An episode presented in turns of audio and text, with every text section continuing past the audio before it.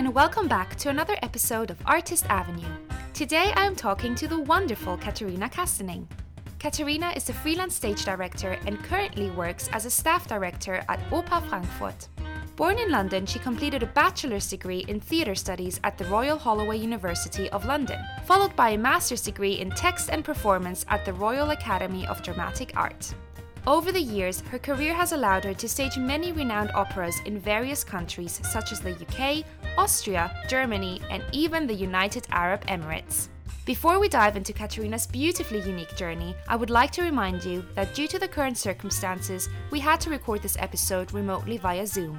Therefore, the quality might suffer at points. Nevertheless, please keep listening. I always say for a 2021 podcast, it's content over technical quality.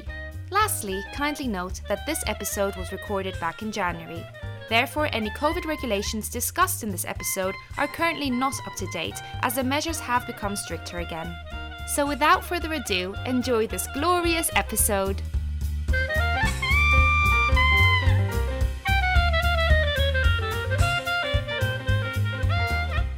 Hey, Katarina, welcome to Artist Hi. Avenue. Thank you for having me. Why don't we start with a quick introduction? Tell us a bit about who you are and what you do. Okay, so my name is Katarina Kastening. I am a freelance director and I currently also work as a staff director at Oper Frankfurt in Germany. I speak German and English mother tongue, French and Italian to a working knowledge. um, and I have just started learning Russian. That's a total beginner from zero, hoping to be able to understand it somehow. That's incredible, though. Like all the languages. How come you're learning Russian? I work predominantly in opera, um, and the main opera languages are German, French, Italian, and then a lot of Russian, sometimes English, but really the, the main, the top four are German, French, Italian, and Russian.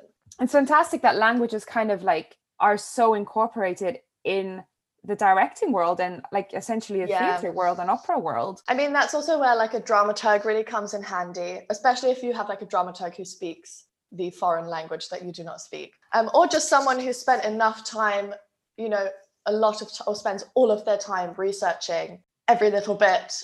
It's really helpful to uh, have dramaturgs, also like language coaches that can point out things to you. Brilliant. Do you want to take us back to your once upon a time, the beginning of your journey? There was no real point that I would say was like the start to my career in the arts. I think it was quite clear from a young age that this is this is my industry like this is where I need to remain forever. When I was younger I thought or believed I wanted to be a performer. I literally took part in any play, any musical, choirs, everything that was possible. And when once I started thinking about the future and where am I going to study and what am I going to study and blah, blah, blah. To me, it was clear that I wanted to study acting. But at the same time, there was always something that felt like I didn't, I wasn't 100% sure that acting was the one for me. So I only applied to Central, went to do my Central audition, was obviously petrified and kind of felt really out of place. Yeah i don't know i just it didn't work for me. It was it was fine it was a fine day you know everything all the monologues and song and everything went totally fine i was really happy with that. But i kind of came out of it thinking i don't i just don't feel that that was 100% what i was hoping it to be as in the way that i felt when i was there and um, i ended up going to royal holloway in uh, it's part of the university of london in Surrey. Yeah, and it wasn't until university that it really clicked that I want to direct. Um, I signed up to lots of auditions because at the beginning I was like, yes, I still want to be a performer, which like major respect to any first year that shows up. I mean, auditions are like what in the first week of term. You show up, you don't know anyone, you've just made friends with someone you've known for like two days, and then you're like, yeah, I'm gonna go audition in front of all of these people that I don't know. so I showed up to one audition. Yeah, I was absolutely petrified. And I don't know, it's just a very scary environment. So I showed up, was really scared, was like, no, I cannot do this. I, I'm just going to go home and I'll just, I'll, I'll audition like next term when I feel a little bit more comfortable in this new atmosphere. As I was leaving though, they were announcing that if you wanted to sign up to shadow a role, so like shadow the stage manager, the uh, director, the producer, then you could do that. So I thought, oh, that's a good way of like getting to know the lay of the land, getting to understand how these productions work, who the people are, and kind of, you know. So mm-hmm. I ended up signing up to be the shadow director. I was then chosen, so that's very exciting. And it was basically my first assistant director job, is what you could basically call it. Honestly, like from the first rehearsal, I was like, this is it. I found it. This is what I want to do. I don't know. I just felt so comfortable. I had just found what I wanted to do for the rest of my life. Sounds very like fairy tale, like ah moment. but really it was like I found it. It's amazing. So from that point, I honestly I tried to direct as much as I could. So yeah, always put myself kind of or try to put myself in kind of directing roles or creator, things like that. Um, so that's really kind of where I trained my brain. yeah. yeah. I I think it's really exciting that you were like going in as a performer first. And i think it's really important that you went to those auditions with central and everything because absolutely. I always say you need to actually try out the audition before choosing yeah. your school or choosing if it is for you or not. A hundred percent. I think people underestimate how much an audition tells you. Oh my gosh absolutely. I mean even the exercises they choose mm. i hmm. think tell you a lot about the place.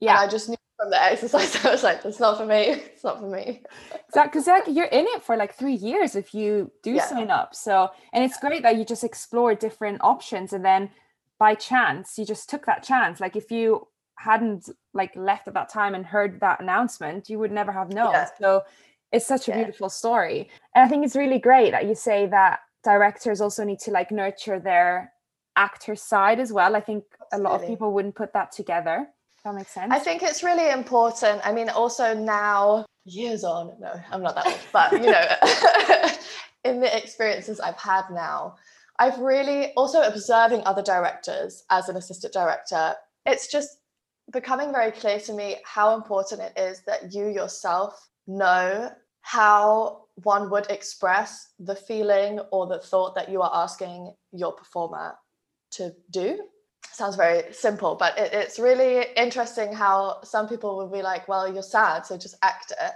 Or you have people who are really detailed, who will be like, um, who, who will kind of act out what they want to see from you. So I've kind of taken from both of those ideas, basically, or both of those strategies, where my strategy is now very much first allowing the performer to explore themselves what they believe that their character would be portraying in that moment. But if I'm not seeing something that I think is truthful or works, because sometimes people, uh, obviously, like sometimes people end up portraying something that isn't quite right or you kind of imagine differently, then I kind of intervene a little bit and show how I would, for example, act it. That doesn't mean that they then have to mimic exactly what I have just done, but it just kind of redirects them a little bit in, into a different understanding of the character or the emotion or the thought.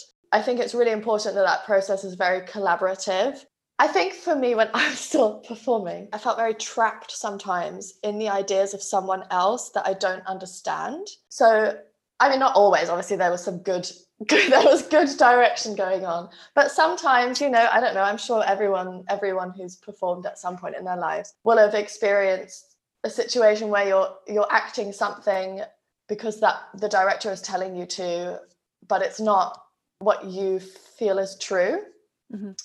so that's why for me it's really important that that process between director and performer is very collaborative because i think it's so beautiful at the end when you actually have a show together that you really see true performances because then mm-hmm. you're going to be emotionally moved. You're not going to be moved if you see someone walking around doing the movements but doesn't really care or doesn't doesn't really feel it. I think I think you can try as hard as you want as a performer to portray something that you don't believe in, but at the same time, there's still going to be something in you that doesn't believe in it. So that's going to hold back your performance, even if it's just ever so slightly. I think there's a barrier that you need to break um, in order to become that character. Do you, because you obviously sit in audition rooms, I'm assuming as well. Do you see that then if an actor is like not really in it? But do you then actually, can you think about and be like, yes, I can work with them and find it with them? Yes, absolutely. I mean, I have sat on audition panels before, and you know, I think it it takes time as well for a performer to take on a character, especially let's say at an audition for a specific piece that the actor does not know. So I, I directed a, a piece, a new writing piece in London. You know, for the auditions there, we had just sent out monologues or part or, or partner scenes. Obviously they had never heard of this play before because it's totally new. So obviously i wasn't expecting you know someone to walk in and be that character. But uh, but you can identify from auditions who you can work with who is maybe a little bit experimental or comes in with a new take or, or maybe even shows you something that you hadn't thought before that's always really exciting when you have an idea and then you have a performer that comes and just opens something completely new up for you. I, that's always super exciting. But yeah, no, I, I don't think it's important that people come to auditions being the absolute most perfect thing ever. It's far more important in auditions to see how the person works. So you want to try and give input or suggestions or maybe give them a different direction or switch with other people just see how they work with different people see how they work according to what you've just told them. That's much more, uh, uh, auditions for me are much more about predicting what the work atmosphere will be like. Mm-hmm. I think that's important. And how did your journey evolve after graduating? Were there any ups and downs, and how did it go about? so, after my bachelor's degree, I did a master's degree um, in directing at RADA, it was called MA Text and Performance, and you could choose like a specializing, like a specialist route, either directing or playwriting. So I did directing, but the course kind of get, gave you a little bit of everything. That I mean, directing courses in general vary a lot. You you have to try and find a course that suits you. Um, some offer more practical aspects, some offer more theoretical, um, and I chose one that kind of offered both. It was a it was a very colorful mixture of acting directing playwriting philosophy dramaturgy that may not be it might not be the right structure for everyone. Um, I, I really wanted a course that kind of showed me and allowed me to experience the different aspects involved in the arts industry um, because i think that's really quite important as a director that you kind of have an overall understanding of how the industry works or how different parts of a creative team work or even how you can start writing a play. Mm-hmm. Playwriting, definitely not for me, but um, directing, yes. Yeah, so when I had graduated, I loved the course, but and I, I was given, you know, you're given so many opportunities to develop your own work, and it's really exciting. It's a really exciting time because you're finally able to focus on a specific let's say niche or whatever that that of the industry that you have chosen. But at the same time after graduating it's still scary. You still don't know what is right and wrong. I mean you won't know what's right and wrong until you actually just show up and and and do a job in, mm-hmm. for example an assistant director job. You you won't learn how to become a director just through a course. You have to go out and gain experience. You have to learn how to direct by yourself. You know no one can really teach you what is right or wrong in directing. I don't think there is a right or wrong specifically. Obviously you know you shouldn't be violent or something but you know there's no rule book that i don't know has 10 rules and that's how you become a director that's that's not you know it's it's very personal you have to find that for yourself. You know, courses provide you with tools, knowledge, ideas, but you then they're all worthless in a way if you haven't gone out and tried and tested them. Each director is different, just as you know, each person is different. And for me, I always thought that was kind of clear, but once I graduated and really started working, because you know, you graduate and you've which is not a bad thing, but you've been built up to believe that you can conquer anything and you're fantastic and whatever. Um, and you go out into the real world and you're like, yes, real world, I'm here. I'm, you know, the next director, da da. And you pro- you fall flat on your face because obviously there's thousands of people out there doing the same job as you. And you kind of have to start from square one in a way. You're kind of equipped with these tools and this knowledge, but you actually have to go out and use it. That's a little bit scary.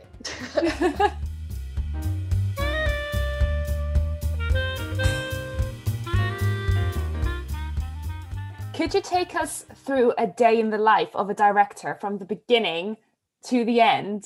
Okay. Director is very, mm, it varies a lot. I mean, also mm-hmm. working as a staff director varies a lot, but it's a little bit more, there's a little bit more structure in the chaos. But um, yeah, in as a director, I mean, it kind of depends on what you're doing. If you're preparing for a show, and for example, you aren't rehearsing at the time and you're just preparing for the future production. i've usually worked from home.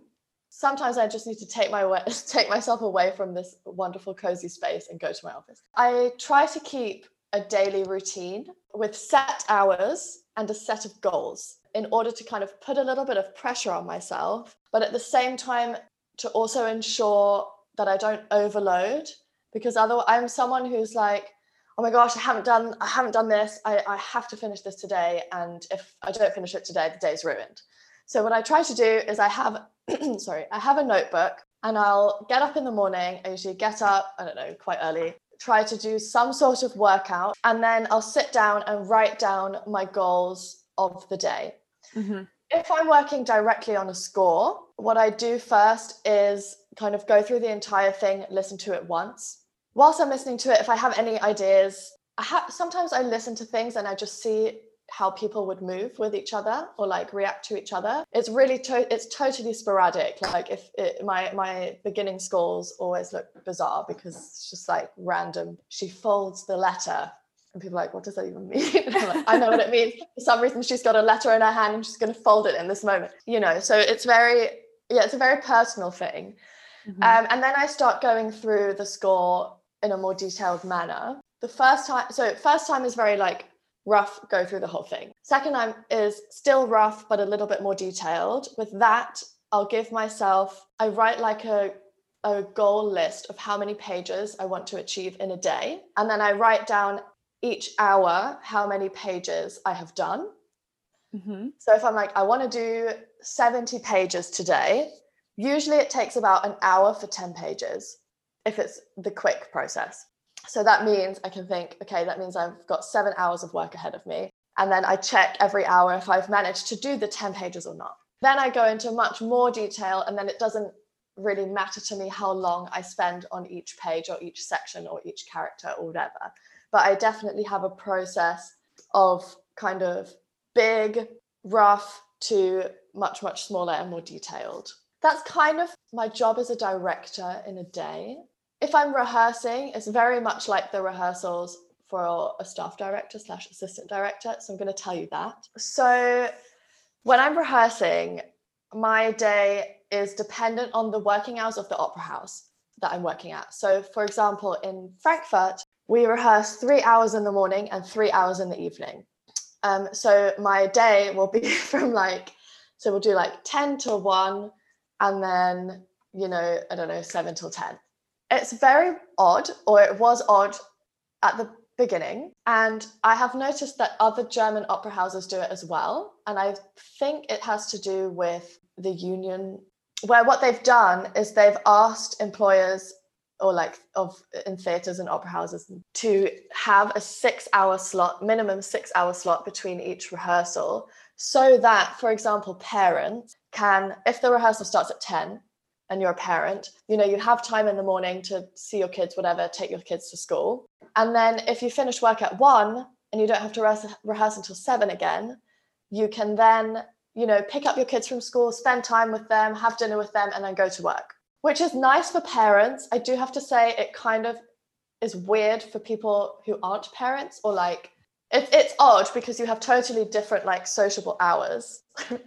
so you can't be like, hi group of friends that doesn't work in the opera um, why don't we all go for a drink? I can't do that because I work until 10. So I'll show up at 10.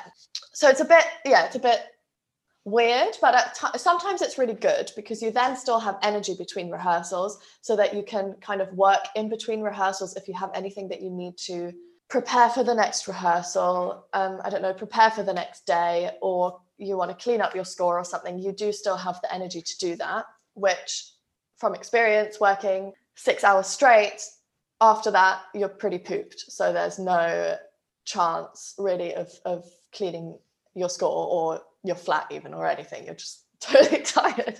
so there's pros and cons to that. But yeah, so usually you rehearse six hours a day in two, three hour blocks, but it doesn't it doesn't really stop there. So as an assistant, I mean also as a director, you don't you don't just leave rehearsals, you stop thinking about the show and you return to regular life. Because you don't really have a regular life. Your brain is constantly thinking about future projects or other projects or things you still need to fix for tomorrow and things like that. As an assistant, you know, it's easier to switch off in a way because you it's not your personal idea that's happening on stage, it's someone else's. So it doesn't really I was going to say haunt, but it doesn't really haunt you. It just, you know, it just lives with you. Um, but it doesn't really live with you as much. But uh, as an assistant, you do kind of become the confidant and kind of source of communication to the opera house for the creative team. So a lot of my job outside of rehearsals is kind of still being in contact with the team and I don't know, organizing different props for the next day or changing rehearsal schedules or things like that that's so super interesting. Like I didn't know about these hours. And yeah, I, I so interesting. Baffled. When I, I when I came here, I was like, this is weird. Like, why why are we rehearsing like this? Because my first kind of professional professional job as an assistant was in Vienna, and they do six hours straight. Mm-hmm. So I was used to that, and then when I began working in Germany in different places, I realized like this is really weird. Why are we doing this? and you found the source. But it's also yeah. really good to hear it from you that you know that process before rehearsals and that you sit down with the script and have to de- like you're basically bringing the words and the music to life. And I think yeah. we forget that as actors, we come in and we're like, okay, there's a director, they're going to yeah. tell us what to do or like help us evolve. But like, yeah, I think we don't realize how much you put in before the process even mm. starts. Mm. So yeah. so nice to hear. Yes. I'm glad. and you've obviously worked in different countries. In yeah, you've worked in Austria, Germany, and England. Yes. Yes. I also did a show in Abu Dhabi, Europe, and Abu Dhabi. Great. I used to live there for seven years. Oh, I didn't know that. Yeah. That's so cool. We performed at the Emirates Palace was so exciting in the auditorium. It was really exciting. It was it's like grand. It, we were only there for five days. It was like a, a half, like a half staged concert, but it was like the most lavish five days of my entire life. Can you tell us a bit of like your different experiences in different countries then directing? Yeah. So I haven't worked in the, in America, but I believe the UK and America have the same system. In I'm going to just keep saying the UK, but you know what I mean. So in the UK, you have ASMs, so assistant, sorry, assistant stage managers, stage managers, assistant directors, mm-hmm. kind of always in the room. And you have the assistant stage managers and stage managers that give the cues and kind of reset the stage and everything, or kind of run to get a prop or whatever. This is not the case in Germany. So in I'm going to start with in Germany. In Germany, you are in charge of everything. You have to give entrance and exit cues. You have to make sure all the props are there. You know, I literally show up to every rehearsal an hour early because I'm like, I have to make sure everything's here. It's so, ah. and then if something isn't there, you then have to like try and wake someone up or find someone to quickly supply you with whatever you need. Um, so it's always important for me to just be there early. So yeah, you give entrance, exit cues, um, make sure props are there. You have to make sure everything is set before the rehearsal starts you kind of do the job of an ASM, SM, and AD all at the same time. Your job is basically to make sure that the piece is meticulously documented because a lot of the time so for example frankfurt is a repertoire house which means that you know every other night there's a different show on which means sets get taken down get put up again blah blah blah and you have to know exactly who is doing what when and you always have to think ahead so you every move in a way, is calculated and thought out. Let's let's take my letter example from earlier, which was a wonderful example.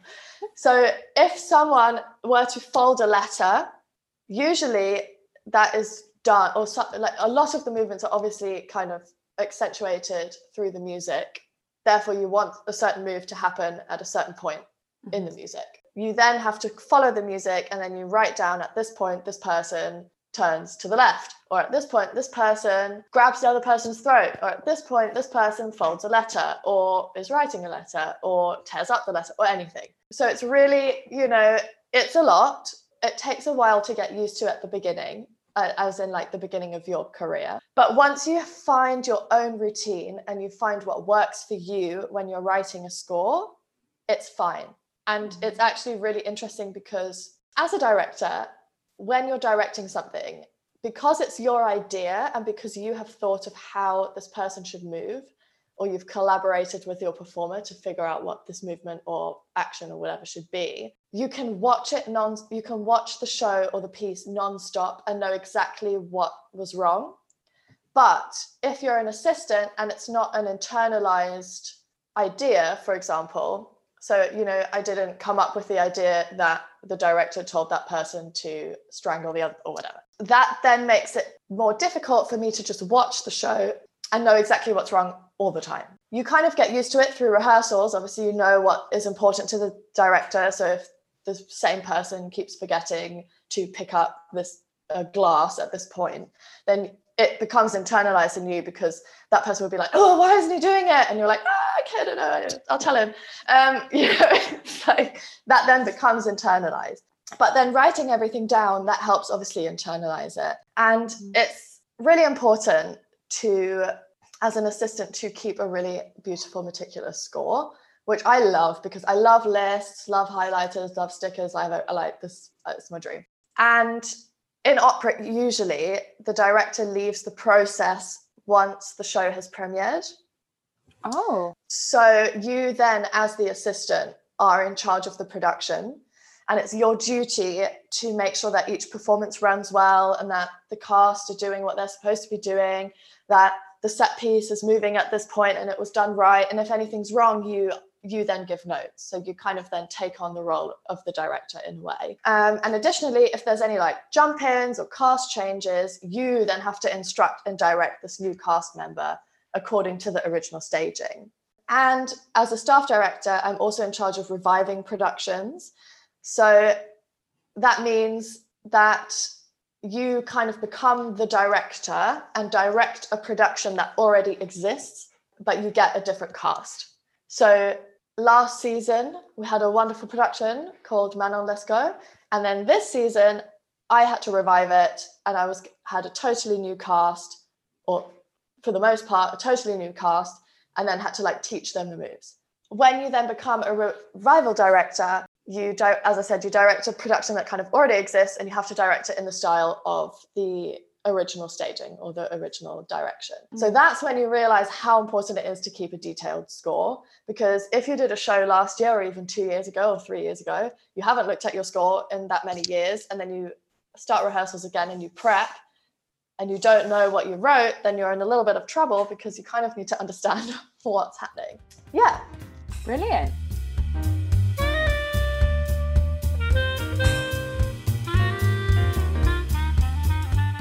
Is there a reason why you fell into directing operas particularly?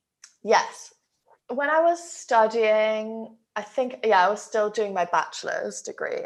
I did an internship slash observership actually at Oper Frankfurt. And I was interning on a production of Hansel and Gretel, Aww. which is a beautiful opera. I love it so much.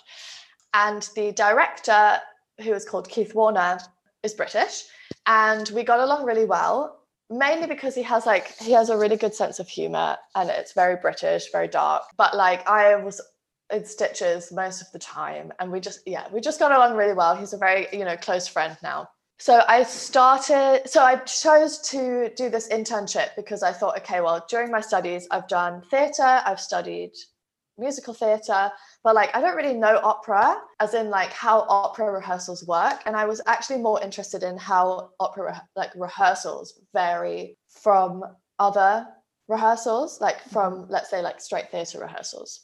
So yeah, that's how I came to this internship. And I think it also has a lot to do with Keith Warner, just because he's a very, a very good director, one of the top, like he's just great. And he really opened my eyes to the fact that opera can isn't just the stereotypical um, people standing around in big old-fashioned costumes and just singing which obviously i had seen some operas before but when you're younger like really young and it's not really your thing you don't really get it. I don't know. Obviously we're all affected by stereotypes. And yeah i i, I also believed opera was like so boring and everyone just stands around and sings and like everyone's fat and everyone's like you know what i mean? Like uh, and everyone just like sings really high notes and their faces turn red or something i don't know. Um, so the very like childish stereotype and keith really opened my eyes in a way to show me that you know opera can be so much more and most of the time like 99% of the time isn't people standing around in old costumes singing like that's just like no yeah and he kind of taught i don't know just observe i mean observing him kind of just taught me or was my first experience realizing that the music in itself is like a secret narrator or like a secret character that can just like reveal secret intentions or or, or heighten an emotion or watching him taught me to use this like a score as like a musical map mm-hmm. because you know, composers didn't just write music like, oh, this sounds nice. Like there's a reason for everything. And I don't know, it sounds so yeah. obvious now, it sounds really dumb, but it really, yeah, opened my eyes. And and yeah, and, and he's a fantastic director and really gets people to act beautifully. And I thought, oh my gosh, this is amazing. like, whoa, I love it. And when I was younger, I also studied classical singing, and I always loved kind of like classical music. And that love or passion had kind of become a little bit dormant. Mm-hmm. And then mm-hmm. I was working on this opera or uh, observing on this opera, and it kind of just like came out again. And I was like, wow, it's so beautiful. I love it. I have to, like, again, another moment where I'm like, I found it. Like, this is what I want to do. Beautiful. And do you have any things that you would like to say about adapting to Corona rehearsals?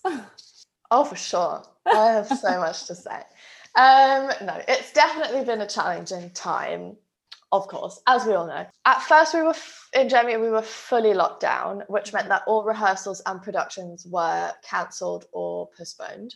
And then when we started to rehearse again, we had to follow specific guidelines and rules, such as uh, when a singer sings, there has to be a distance of seven meters in the direction of singing. So that's like you know how our socially distance is like you have to be two meters apart. No when someone is singing you have to be seven meters apart. Wow. In the direction of singing and then three meters either side of the singer. In order to obviously ensure everyone's safety so there's reasons for these rules so that's good. That's really difficult obviously. Um, this also applies to the distance of the singers to the orchestra because the orchestra sit in front in the pit. So you need a massive um, stage. It's not. It's really nuts. So most of the productions here was solved solved that problem by just moving the entire set back seven meters. Okay. Which seemed really far away, but you can fix it with lighting by not by keeping the light away from the seven meter gap. Mm-hmm if you know what I mean. So you kind of just direct the audience's eye away from the fact that there's such a big distance. But I had to revive a production of Manon Lescaut, as, as I was saying earlier. I ended up having to restage the entire thing in order to make sure all the performers were at least seven meters away from the orchestra when singing, because the set has these like four huge letters on stage that spells out love. And then at the top, there's like a roof, like a platform that would lower so in the first act it served as a roof and in the second act it hinged downwards and on the top surface of this platform was like a nightclub or like a huge set of stairs and this massive platform a obviously weighs a ton because you're basically hanging an entire set in the flies and also is so big that you can't move it back by seven meters. So you can't move the letters back by seven meters, which basically meant just had to restage the entire thing, take away seven meters playing space at the front, so everyone kind of had to stay at the back. The good thing about the that set though is that it's so vast and so huge and uses up the entirety of the stage, which is actually massive, that the seven meter difference didn't really make that much of it like it wasn't that horrendous. Mm-hmm. Um, had to take away a few, so in the first act there was like a cafe scene and the, they had loads and loads of ch- tables and chairs all the way down to the front of the stage and i had to take away some of them because like you can't have anyone sat there because they're too close to the orchestra also couldn't have the chorus on stage which was a little bit stressful because mm-hmm. chorus the chorus is allowed to sing on stage if they're wearing masks or if you find a solution that everyone is seven meters apart from each other, which is basically impossible with a group of 40 to 50 people. So they can be on stage if they're wearing a mask, but they have to have, if they're wearing a mask, they have to have a two meter radius around them. In this show, there were originally 40 something chorus members, which obviously, if you think 40 something chorus members with a two meter radius around them, is basically takes up the entire stage and is impossible. Then we halved the chorus, but with the seven meters that were taken away, it still was basically impossible because this production is very naturalistic, realistic. The acting, it's very like modern. It's very modern time. It's basically like looking into a mirror of the world and it looked really odd that every time the chorus sang who last year were they, they play like pedestrians or part of this town that every time they sang they had to like go into this weird formation and it looked like everyone's involved in some sort of cult or something i don't know. And i was like no we can't do this. So i had to put them behind the stage and then the sound department had to basically relay the sound from behind the stage into the auditorium. It was nuts. This entire production was absolutely insane. Like, it, oh, it was, it was just crazy. Um, I mean, also the staging obviously suffers, regardless of the fact that I had to change everything. Also, you know, the the story is about two. In a nutshell, like very broad, is about two lovers. Many other things happen, but the purpose of this point is about two lovers. Um, and you know, the staging suffers immensely when you have to follow these rules because you know, two lovers can't touch, they can't kiss, can't mm. sing to each other, they can't do anything unless they're, you know, they can't sing to each other unless they're stood seven meters apart from each other. It's very bizarre. So I ended up having to kind of also change the characters and their desires and their in beliefs and, you know, in order to make it somewhat believable to the audience. What I also did was include or kind of re stage it or how do I say that? Like put it into modern times. So I mm-hmm. actually had it reset in corona times just to kind of make it a little bit more believable slash a little bit more understanding as to why people aren't touching each other which actually worked really well. Um, and I think the audience we only had one performance unfortunately because then we were put back into lockdown. But I'm glad we had one performance because the entire house, all the departments put so much work into this production. If it had never been seen, I think we would all have had a mental breakdown. Yeah. So at least it was shown once. no, that's really cool how you adapted it and like went through it, you know, like it's a new piece of yeah. theater. yeah. And we've also started so the opera house has started i mean we've obviously had to adapt to these changes because of corona. Mm-hmm. um, and we so we've been we were put back in lockdown and the last i think actually the last time we performed anything was that production that i just spoke about in mm-hmm. october end of october 1st of november something like that. So we've had to stop performances since then and most rehearsals again. So we were rehearsing. I actually revived another show in the t- in that time but that show never was shown because we weren't allowed to perform. But it may come again, so who knows? But we, you know, we've had to come up with new ways of reaching our audiences. So we've started doing live stream concerts from different places in the opera house. these places are places that the audience is familiar with. So, for example, the auditorium or the uh, foyer where everyone meets in the interval. Um, and by doing that, we're kind of hoping to show that we miss our audiences. Like it's not just a play, it's not just like, oh, look at this beautiful place in the opera house, but it's like, look at this beautiful, beautiful place in the opera house where you, the audience, are missing. So very sweet. So we started doing these live streams, and I have been in charge of directing these live streams, which has been a whole new experience for me. Before this, I had literally never screen directed. I had no idea what to do. It's like a, it's just a whole different way of thinking. It's totally fascinating, but like I have never thought, oh, at this moment, I want to see this person from this angle. And then I want to switch and see this person from this angle, or I want to see a wide, I like a wide shot. I've never had to think like that before. So it's it's kind of been fun. It's been very exciting.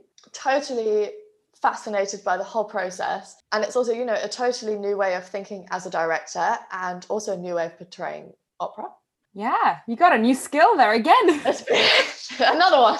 Um, no, it's been uh, it's been really crazy actually, but it's been it's been fun.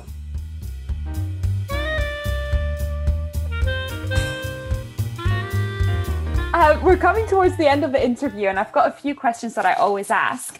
Yes. Um, the first one is, in your opinion, what unites us as creatives? Our passion, hundred percent mm. and dedication, like our dedication into nurturing our passion. I think that's very special about people that work in the arts industry because it's not always easy. It's not always a super easy, like quick success story, but we still all stay in this because it's our real passion. Mm. Like we're following and dedicating our lives to our passion. And I think that is something that unites everyone who is a creative. Yeah. Love it. Love it. and what is the biggest thing that you have learned on your journey? Can I say two, although the two are kind of one? Okay. You can say two.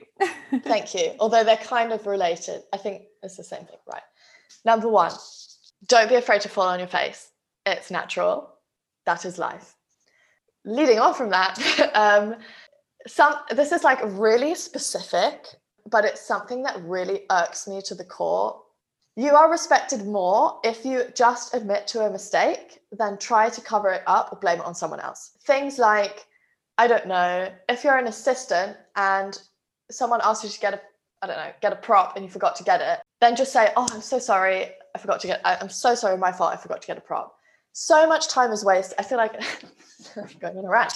So much time is wasted when people try and push blame upon other people, even with performers. Um, not everyone, you know, there's good eggs, bad eggs, but you know, there's been a few times when I don't know a performer is tired or or and and obviously because we're working long hours every day, and you and they mess something up, and then instead of saying, "Oh, I'm so sorry, I've just had like it's just not my day today, so sorry," like can we, I, I'll be better tomorrow or whatever when I've slept. It's just not my day.